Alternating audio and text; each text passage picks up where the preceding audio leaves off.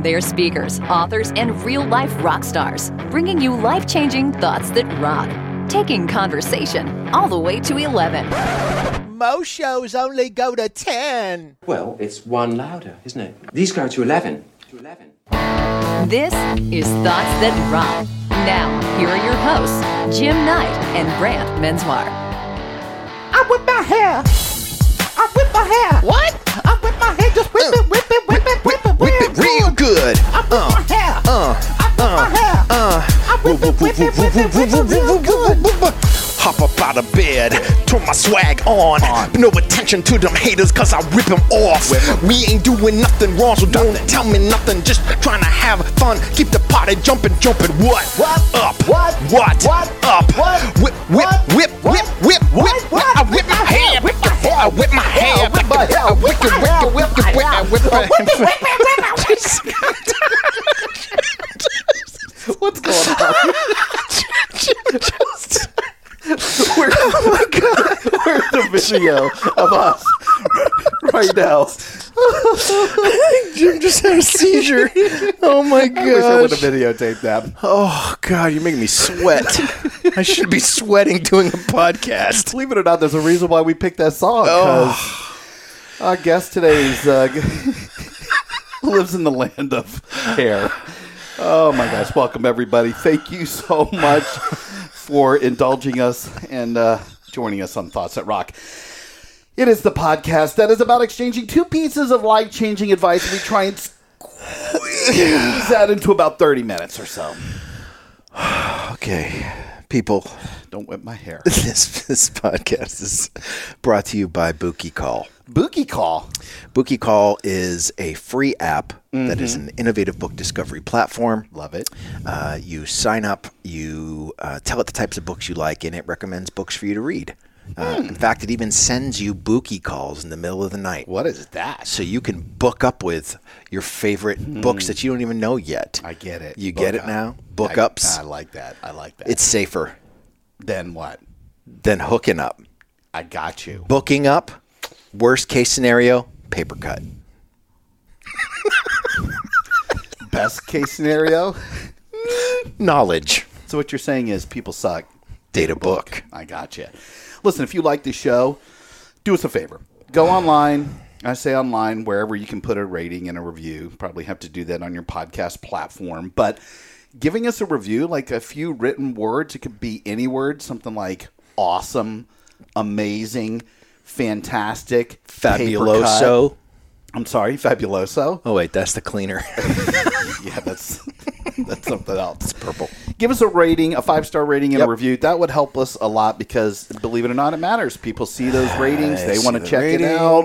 We get more people. Get that more generates people. more money. We, We, can more give money. it away. We give it to Cannonball Kids Cancer. they deserve it. They do. They Tell us do. about Cannonball Kids. Cancer. Listen, they do amazing work. Mm-hmm. They fund cutting edge research that nobody else funds to start trials uh, for children who've been told there are no more options. Mm-hmm. Yeah. So we're in the business of creating options, and so should you. So go to cannonballkidscancer.org and figure out how you can get involved. Yeah. Listen, we know how busy you are too, and grabbing just a moment, a little window of time to break away and, uh, you know, amp up your life, make it just Yep. a little bit better, level Little up. bit.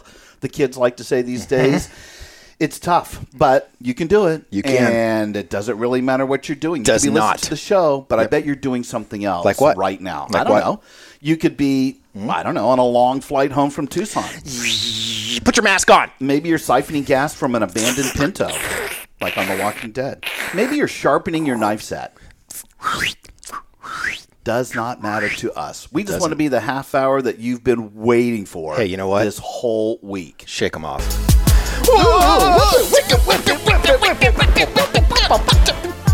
Let's do this. Rock on. Our guest today is our good friend Minter Dial, who is an international professional speaker. He's an elevator. I love that term. He's an entrepreneur and a multiple award winning author. He really specializes in leadership and branding and transformation. Uh, we, we talk about Minter quite a bit. He truly is one of the most interesting people that we know. Truth. First off, Minter, welcome to Thoughts That Rock. Jim and Brant, you guys rock. Listen, you know you're one of our favorites, man. He's ever since we've met him, um, we have realized that we live boring lives. extremely, extremely. No, Yes. you don't. You guys are awesome. I I get inspired by you guys. Uh, well, that's kind, but when you look at uh, Minter's Yeah, bio in the show let's notes, stop the comparisons. You know, let t- tell people a little bit about. Just go over some of the highlights. yeah, we won't do the whole thing. First off, he was 16 years as a top executive at L'Oreal. Where? In, uh, L'Oreal. Oh, I didn't. I've never heard of that. Of that yeah, you're not worth it. Uh, Yeah, that, exactly. That giant billion dollar brand. Well, you don't pay attention to your hair. Oh, that's so. true. Uh, you know, he was part of the executive committee for the professional products division there. Also, before that, he was the global managing director for Redken. You also, Oh, Redken. yeah, that Oh. you know.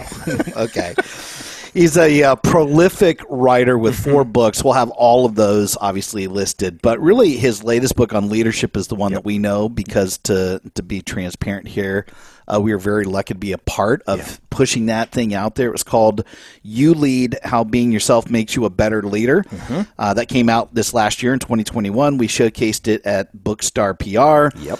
Uh, you know, also Minter's been blogging since 2006. I think he invented blogging. Yes. no such thing. No such. Yeah, it's, it's possible. You should you, you should just say it, and people will believe it in our audience. That's right. Um, he's the host of his own podcast, which he does weekly, called Minter Dialogue. He's been doing that for I don't know, uh, eleven years, twelve years, something like that now. My 12th. Yeah. Yeah, that's awesome.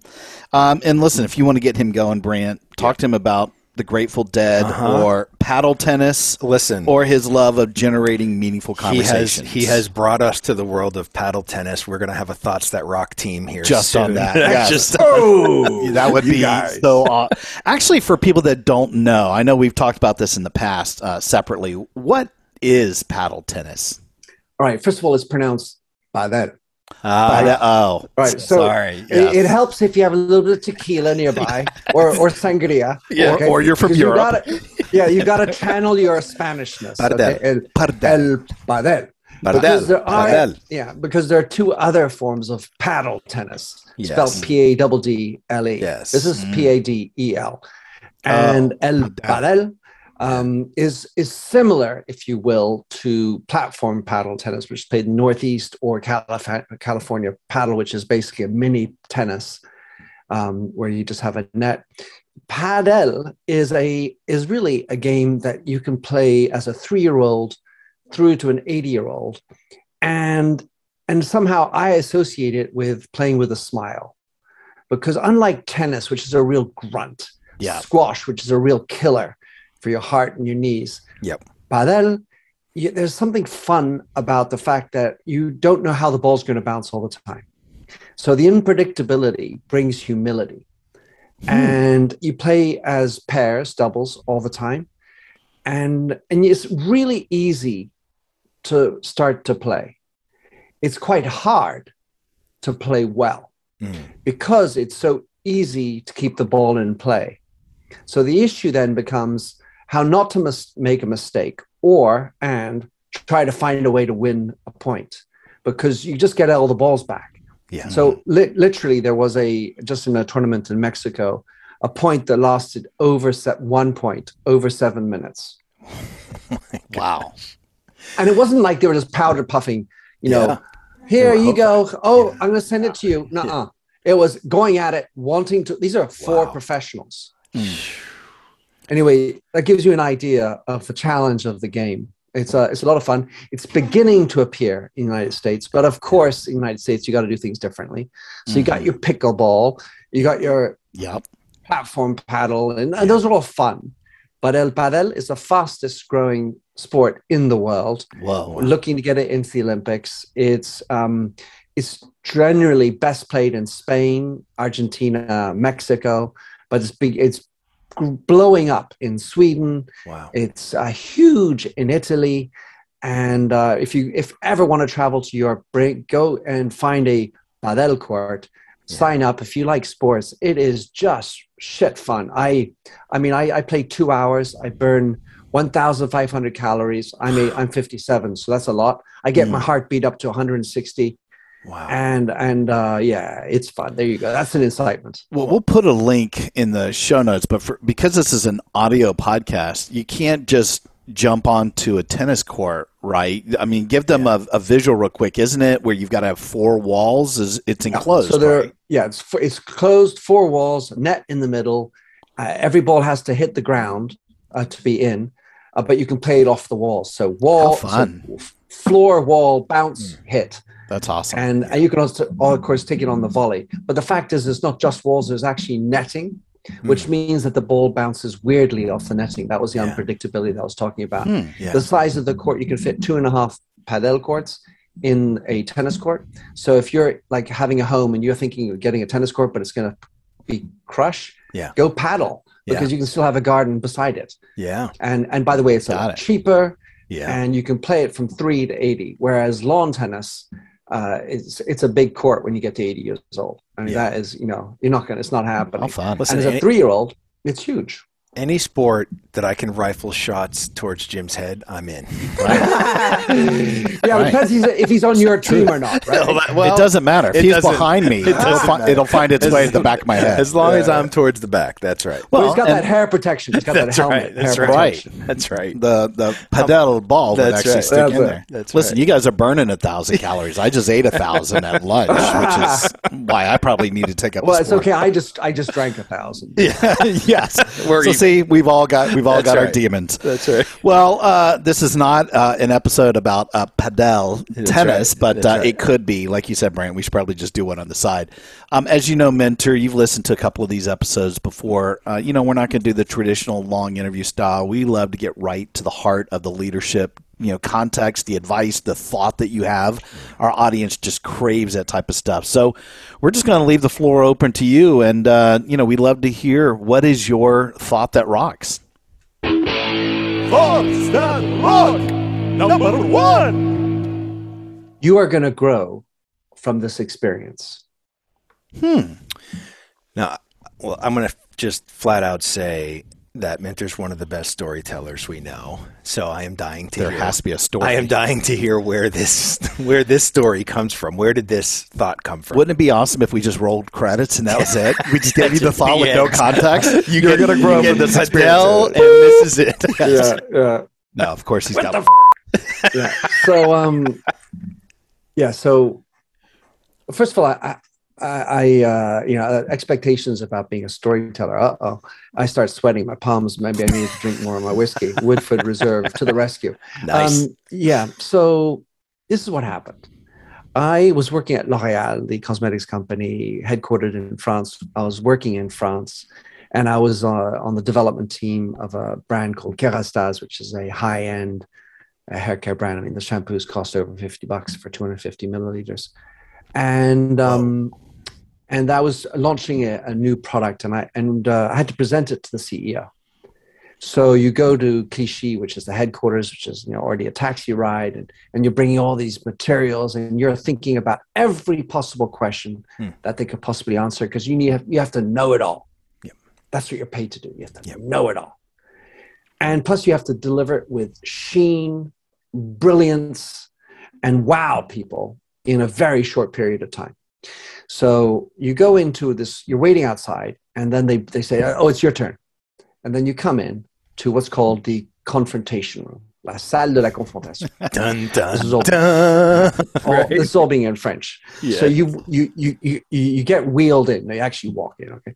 But you, you walk in, and there's a, an, a basically an amphitheater where there's this huge, really imposing wooden round table with a small slit in the middle. You walk through that, and then you go down two steps, and then you're in the middle in the pit, and surrounded by the about I'd say 40 chairs, where leather chairs, of course, hmm. at the center of which is the CEO, surrounded by number two, number three, and Yeah. then everybody has a specific assigned seat.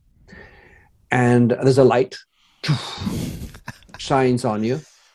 And uh, and then there you are to wow. You have a screen that projects and you have five minutes to wow the entire room. And there's basically a thumbs down, thumbs up approach to this. Gosh. Well, Coliseum. Oh the coolest. yeah. Oh, totally. And and by the way, behind the, the row of, of people in the leather chairs, you've got another set of rows of the the minions of the Yes. the number twos and threes Yes. of each of the people at the table. Yeah. And so it's a big packed room. It's hot. It's dark. And there you're presenting your thing. And I come in first time and I completely blew it.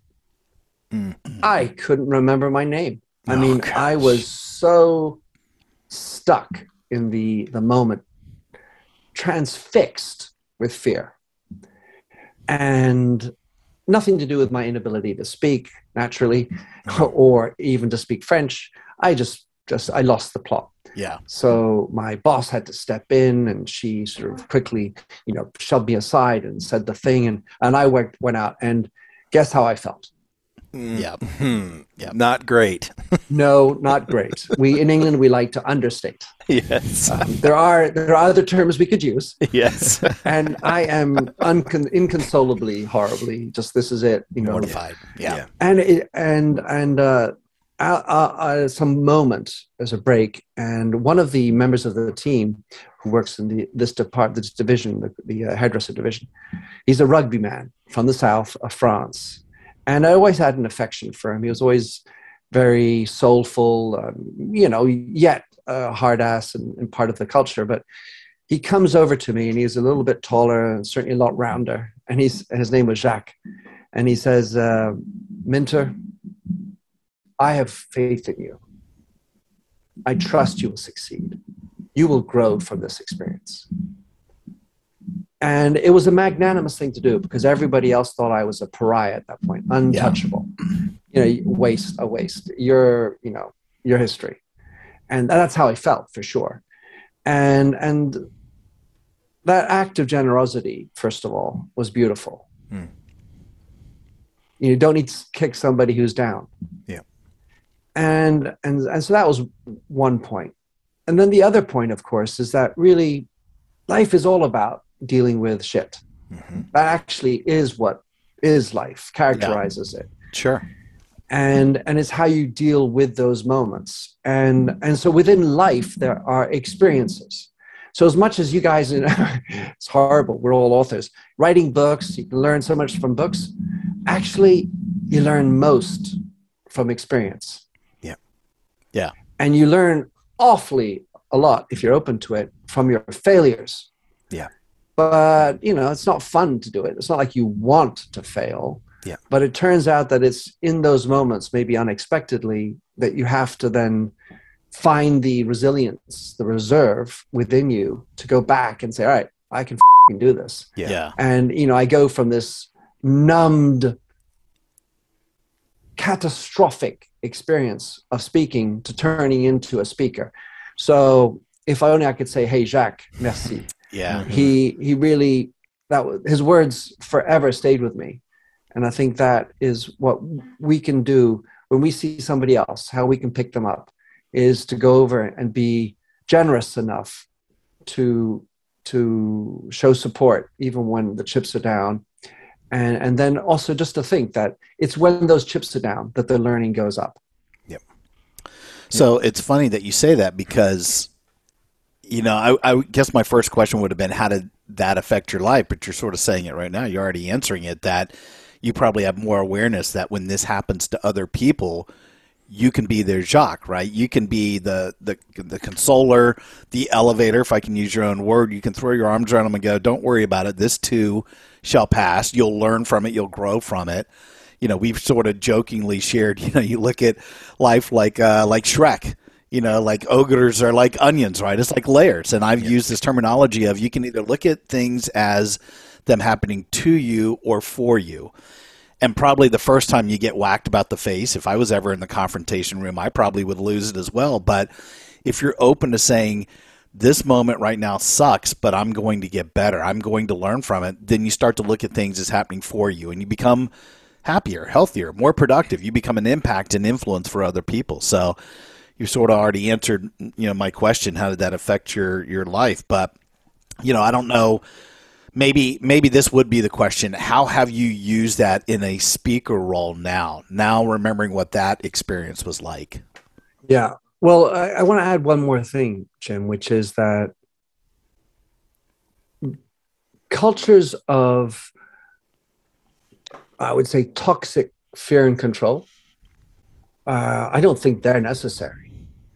I also kept that thought, even though that's in the organization that was the overriding culture at the time. It apparently has changed since, which is great news. But while I was working there, that was the reigning culture. And it really, I, I, I remember, I wanted to have empathy for other people who were going through the same type of fear. And uh, so I kept that experience throughout my work experience too. How do you create a culture that has demands, has exigencies, but is also humane at some level? And of course, Jacques was part of the same culture. So it exists within the culture, mm-hmm. but you, need to have it. And also, the other thing I want to throw out was is that he was a rugby player. Mm. And certain cultures, certain communities, I feel have better values than others. Mm-hmm. Certain sports promote a different type of vibe. And and rugger has always been one of my top ones. As far as speaking is concerned, well, amongst other things, the the key is to practice. In in the in the situation that I was in, it was so much to learn. I could only do one run through, by which I mean I had to remember everything. And if I had any spare time, I had to remember more things. Mm-hmm. It was more is more is more is more Yep. about everything, as opposed to focus on what you have to say and just hammer that, practice it until you're sweet and spot. Yeah. So uh, the, the the issue was the inexhaustible amount of stuff that I had to remember, and that's what actually blacked my mind out. So when you are in a speaking mode, yeah, I have lots of experiences. I have probably lots of stories, and I don't remember every story perfectly at the moment when I want to say it in the speech.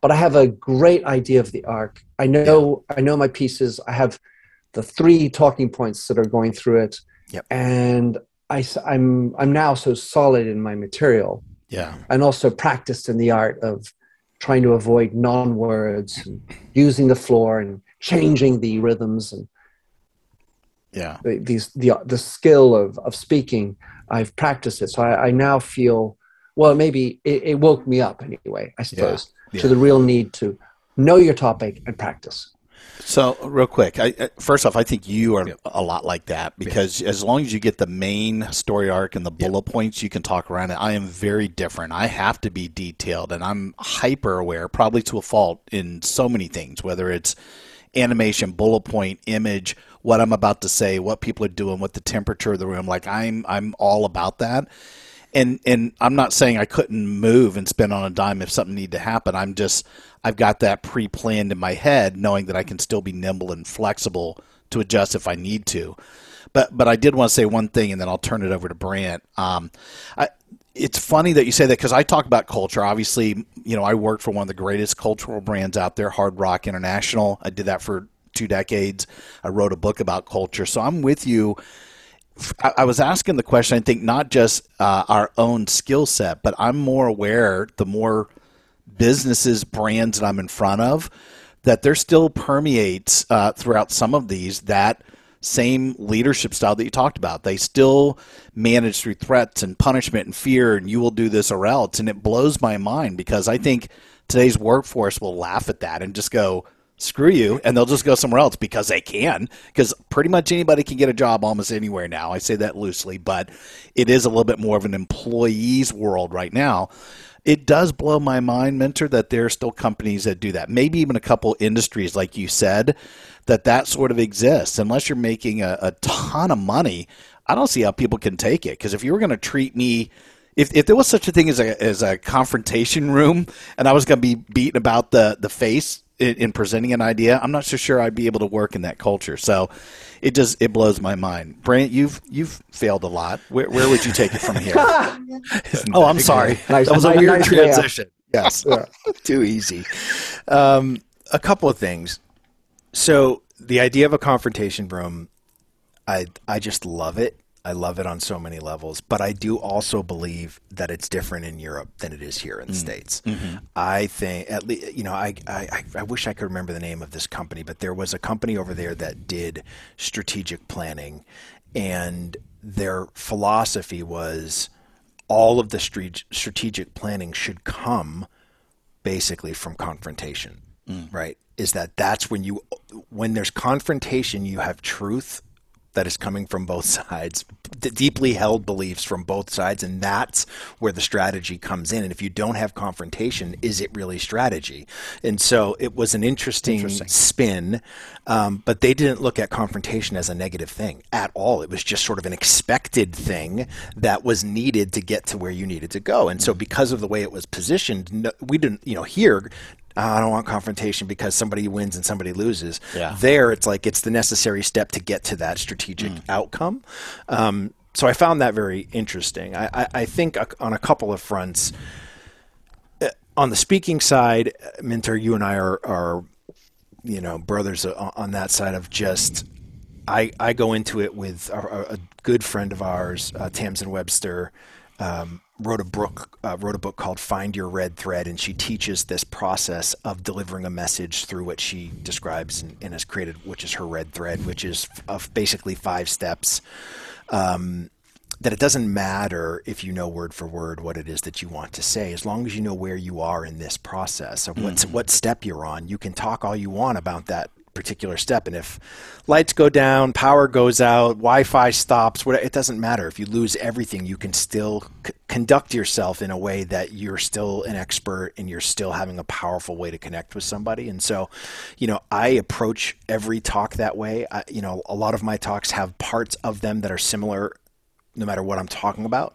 Um, but no two talks are exactly the same. And that's by design for me because I want to leave enough space to capture the truth in the room, which is which is something that I think is crucial for great speakers, not any speaker, but great speakers leave enough space to capture the truth in the room. Thank you. Um, yes, Jim. If you um, don't, then then it's canned. It's not real. It's not authentic. It, you can feel it. You can taste it. Sometimes it's just not good. Yeah. There are a ton of great presenters in the world. There are very few great speakers, in my opinion anyways and that's because most of them are too scared to let something happen in the room. And i want something to happen in the room because mm. that's what they're going to remember. That lightning in a bottle of that moment that thing that happened that was unexpected is what is the first thing that comes to mind from everybody when they leave. It's the one thing they're going to tell everybody about the entire talk. And so mm-hmm. i have to have enough interaction with the crowd and leave enough space to have that holy shit moment where you don't quite know what is going to happen or what's going to happen next. Um, it's what keeps me wanting to do that. So on one side, that was that. On the other side, I just wanted to talk for a second. The thing that I love about this story, Minter, is is that I break it into two parts here when you when you sort of explain this scenario of you, you were put in this position to really shine. Uh, you shit the bed and, and knew it, and it was like, oh gosh, I don't, uh, you know. So here's here's Jacques, who's this guy you respect. You know, comes from rugby, comes from the rough and tough, right, sort of sort of world. And and what I love about it is the first thing he did was say, "I, I had faith. I have faith in you." Before he talked about what you just did, he said, "I had faith in you," and and that to me is so important to to break those things apart, right? It's one thing to talk about what just happened and that you're going to grow from this experience. It's another thing to before that even happens for him to say, "I have faith in you. I believe in you." Um, that to me is like when you hear people talk about giving an apology, and if it's anything other than "I'm sorry," it's not an apology, Yeah. right? Um, in that same light, it would have been so easy for him to go to that learning moment so quickly and just jump on what didn't happen or what you did wrong and, and mm-hmm. start to teach. But instead, he just makes it about you and says, I, I don't care. You know, I know what just happened there. That's fine. But I believe in you first and foremost. And then to say you'll grow from this experience, it has so much more weight mm-hmm. when you know that all he really cares about is you right i mean that was the first thing that that happened was it wasn't about the moment He separated the moment from the man, and that to me is it says everything about a great leader. Well, I, I do hope that Jack gets a chance to hear this call. It's been a few years. Um, I, want, I wanted to uh, bounce back on this idea of conflict or uh, this confrontation.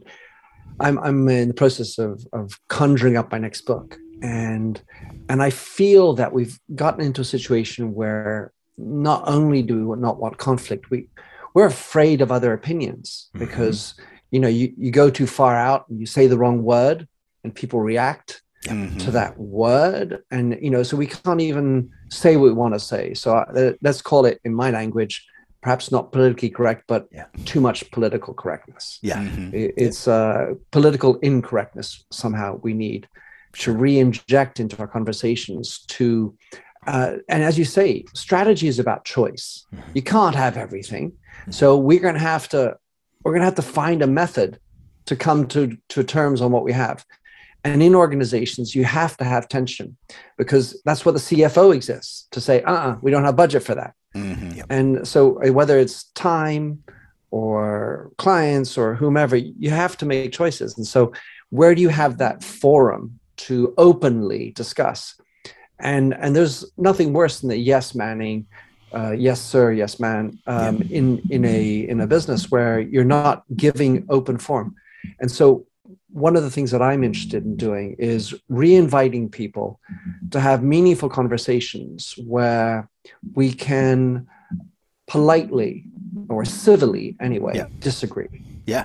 and and rather than get twisted up in our you know maybe emotional bent uh-huh. present things in a way does doesn't have to be rude to you but this i mm-hmm. you know i politely disagree with you and this is this and this and i can present some mm-hmm. ideas and some facts of course too some stories by the way mm-hmm. always good. Yeah. and and do it in a way where it's not a, a personal affront.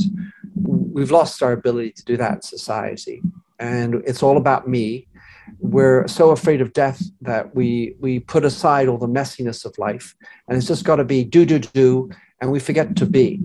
Yeah. and and so i feel like we need to find a, a way for us to allow for us to have good confrontation. Because as you say Brant that's absolutely true. And i, I want to finish on another anecdote which is uh, something that unites us all and that's music so we've been talking about speaking. Um, but i i so i've been to I, I counted roughly 800 maybe 900 concerts in my life. Wow. i played in maybe 50 but nothing great you know just you know little things. Nothing like you guys. Um, i uh, and i went to see as you know the grateful very grateful dead a few hundred times. And and the thing about them is that they never did one show the same way Mm-hmm. so you go see the rolling stones two nights in a row. That's a mistake. Mm-hmm. Because Yep. jagger runs down the left alleyway to the end. He, he skates to the end. He brings his microphone wire around and he you know start me up you know and there he goes. And the next night does exactly the same thing. Because the lighting's tracking him over. I mean I, I exaggerate a little bit but that's basically what happens. Mm-hmm. Yeah. Whereas with the dead, you didn't know what next note was coming, That's much right. less next That's right. That's and right. what was the experience you're having. And so I think that we need to uh, know that life is an experience. It's a one time around. It's not a dress rehearsal, and that's what we need to be living on like. And so when you introduce Brant into your speaking, the idea of the air or the, the silence or the mistake, well, that is life actually, and allowing you to have that interactivity. Yep. First of all, it keeps you excited because Sure. you don't get, you don't bore yourself. That's you tell the story another way That's right. just because you want to try that rabbit hole. Why not? And Yep. then, and then uh, everyone else is like, "Ooh, Yeah. what's going to happen next?" Yeah. Da na na na na na na na.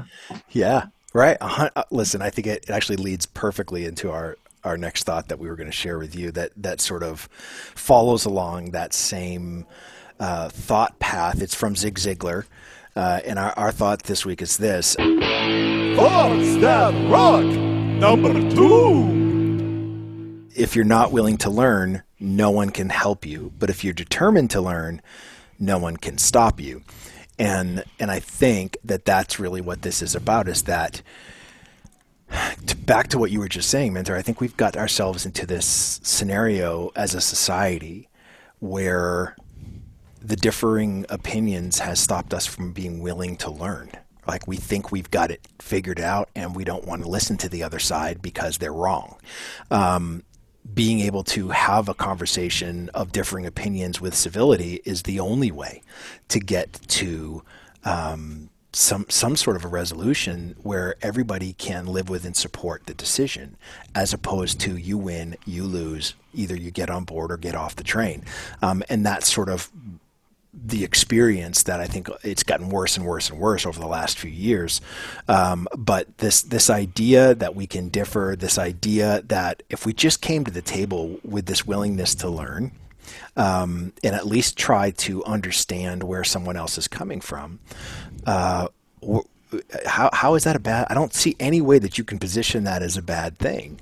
Um, if we take wins and losses off the table and just make it about understanding, um, I don't know. Maybe it's just me, but I think that that's just such a much better way to approach everything in this day and age where we are so afraid to say the wrong thing or we're so afraid to offend someone or we're so afraid to stand up for what we believe in because we're going to get centered or categorized over here and then everyone's going to think of you in this particular light like you can't change your mind or like you can't you know what I mean there's no there's no evolution at all and that that to me is such a such a sad state because if we're not evolving what are we doing?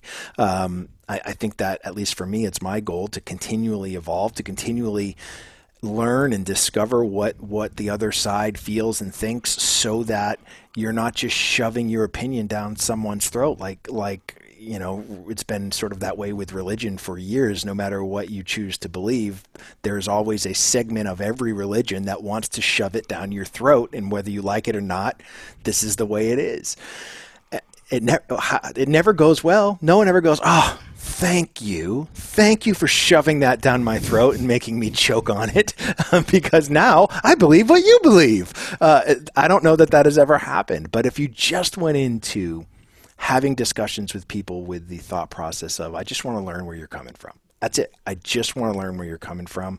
I'm not saying that I'm going to agree with you. I'm not saying that you have to agree with me. I just want to understand. Have you found that that sort of approach is something that you've leaned into through through your incredible career um, that you've had thus far? I love that whole layup, and uh, it certainly goes back to what Jim was talking about with cultures still being poor. So I just did a an empathy circle. Uh, I host it with four other people, and the process is active listening in front of other people mutually. Yeah. Excuse me. And so the, the the the thing I want to point out right now is ego, mm. because you can be open to listening, but are you open to changing your opinion? Are you open to listening to other person's real perspectives, not just their feelings and thoughts? Yeah. And how far ego gets in the way, and within that, how open are you actually to understanding yourself, including all your warts yep. failings, mm-hmm. you know, things in the cupboard or the closet that are part of chips and shoulders and come out under tension. Yep. And so the, the, the, the, there's a place for ego, which needs, we all need to have ego. We all have ego, mm-hmm. but knowing how to put it aside and, and then becoming in touch and aware of who you are as an individual. Yep. And once you have that, there's a better chance that when you listen to somebody, it's not going to be about you because your ego is put aside. Yep. You can then focus on uh, the other person, not the zit on the end of my nose or right. whatever the other imperfection right. I have that are going on. Right. Right. I I love that. I think that as I'm listening and, and sort of to what we've both just said, I, I think the word change is why people have a hang up. Like like changing is it's a it's a win or lose situation. And if if are you willing to change doesn't mean change to my side, but at least be willing to me to evolve, right? So even if it's you still end up feeling the same way and you still believe what you're going to believe, are you willing? Are you open to allowing um, yourself to evolve a little bit in understanding what's happening here and where this uh, conflict might be coming from, and and that is uh, it's I don't know we just don't we don't approach it that way. We I think we approach it as you're it's tug of war. You're over there, I'm over here. We're both going to pull as hard as we can, and hopefully one of us is stronger than the other or is smarter than the other, and and can get them to the other side but we never really take that moment to just figure out why are we holding the rope. well, it's very transact. We're very transactional. Yeah, yeah. I I, want to tell you about the experience I just had. It was with four wonderful people who never met each other, hmm. and and what I do is I I ask them to speak to one another in five minute bursts, and and the other person can only reformulate. And here's the key: without judgment. Hmm. And so for two hours solid, you basically let you speak for maybe two times five minutes. Yeah. But for the rest of the time, you're listening. Mm-hmm. Would you characterize that as a a tiring or an energizing idea of just listening to somebody for sure. two hours? Completely tiring. Yeah. I would right? think it's completely tiring. Most people yeah. would. Yeah.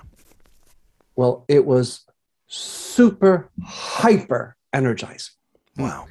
Here's why first of all, they all realized how shit they are at listening in the first place, mm-hmm. but they actually don't listen. Mm-hmm. These are all very successful individuals. Yeah. yeah. Secondly, we connected yeah. at a level that we just don't do. Yep. Mm-hmm. Yep. It was the most humane. What they said at the end, it says, thank well one of the women said thank you for inviting me to to be able to be feel heard.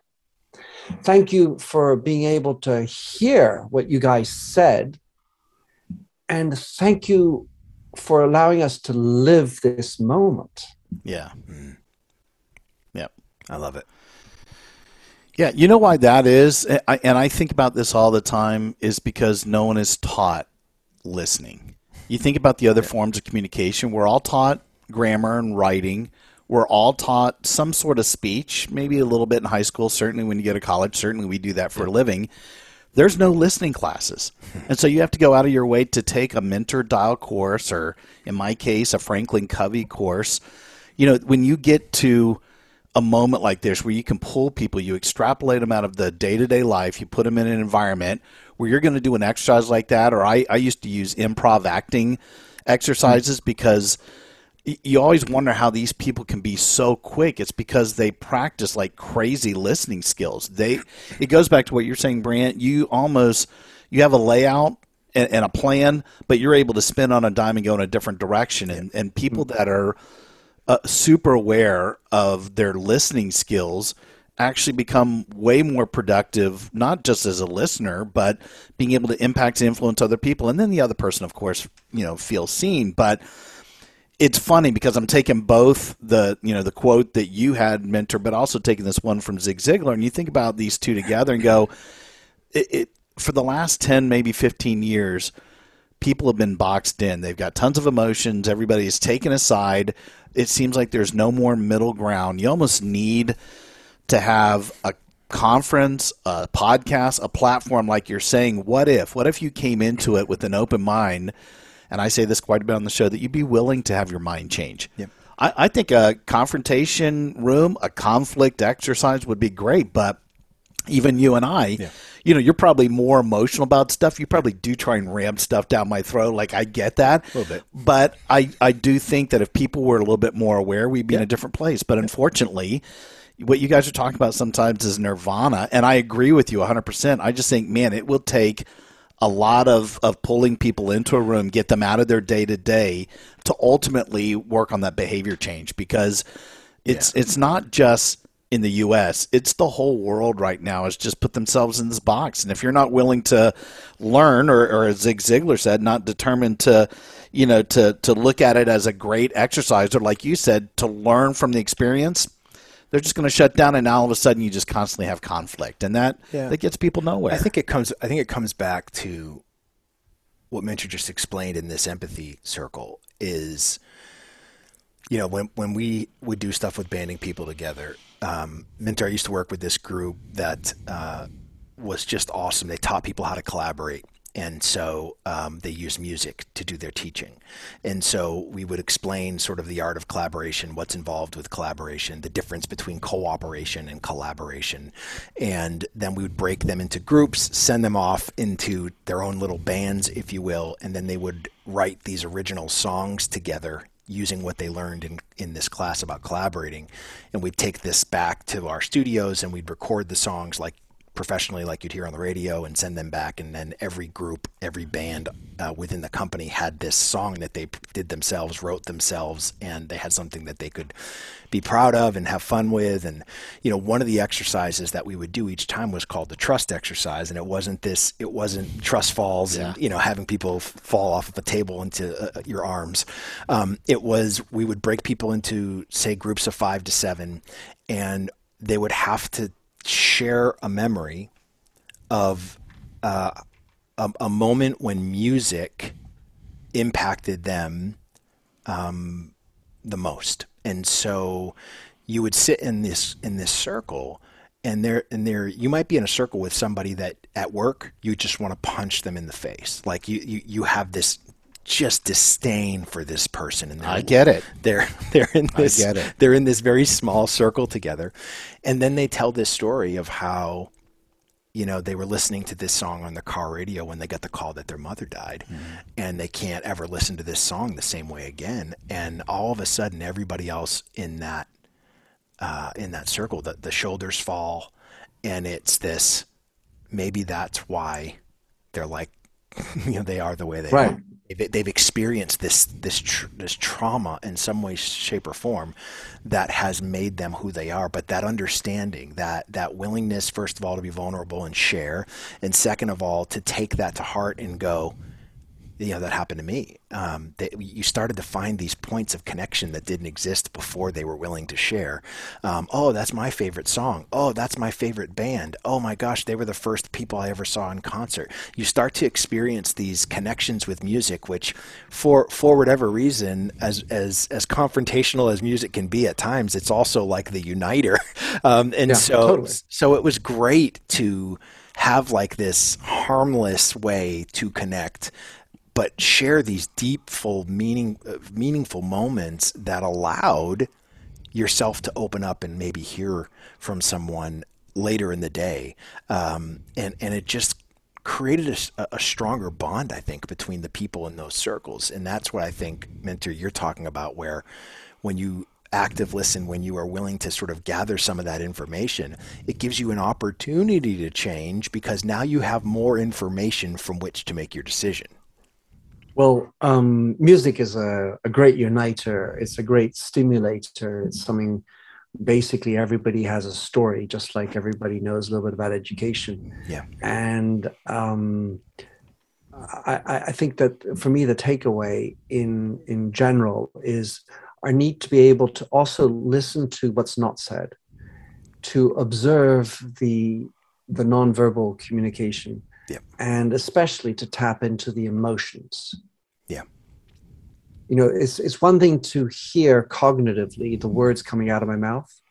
It's another thing to put the context around them and understand the the failing voice, the the quivering uh, confidence, yeah. and mm-hmm. such underneath it. And that actually probably, as my wonderful friend Alessandro said, is ninety percent of success in management. You're gonna this. you're gonna like this. I think this is a, a thing that captures hopefully everything in its best way. Here we go, share. That's how the Grateful Dead evolved as they did, was because everybody listened really hard to each other. That's the only way it can happen. You have to listen. you have to listen. I love that. Truth. Isn't that apropos? And and and why it was so true for the dead is that they had seven members of the band, which who each came from a different musical background. Mm-hmm. So you couldn't just say, "Hey, let's put down a you know four four riff or whatever." Yeah.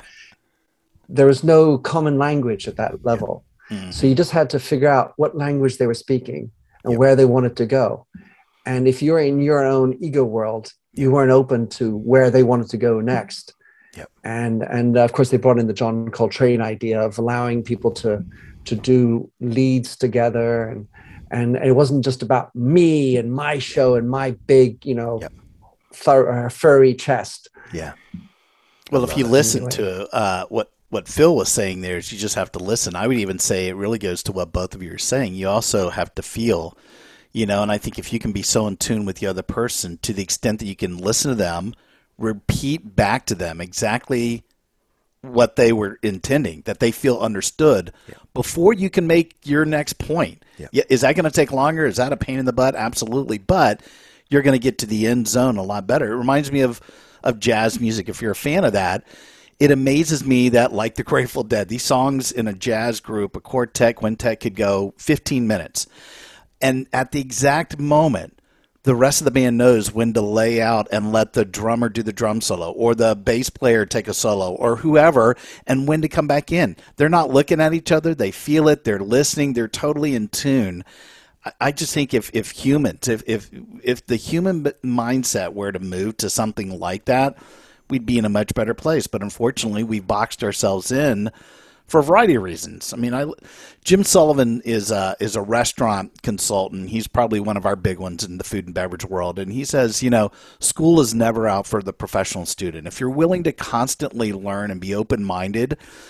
In whatever way, books, podcasts, conferences, listening to other people, one-on-one conversations, you're going to be well served. And you know, I'll, I'll say this, and then I'll, I'll throw it over to Brant. And he closes out here. I just when I was looking at again both your quote, you know, when I look at what what you were talking about, Minter from your experience with Jacques, and this Zig Ziglar quote, it reminds me again of my dad.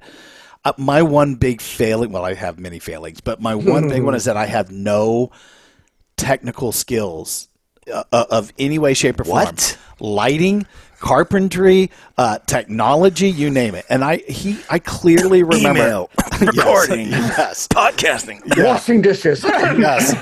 None of those. Um, I, I will hire anybody. But you know, I can remember, and I bet you guys did as well. My father, on many occasions, took me outside to go work on the car at night with the holding the flashlight so he could get the work done.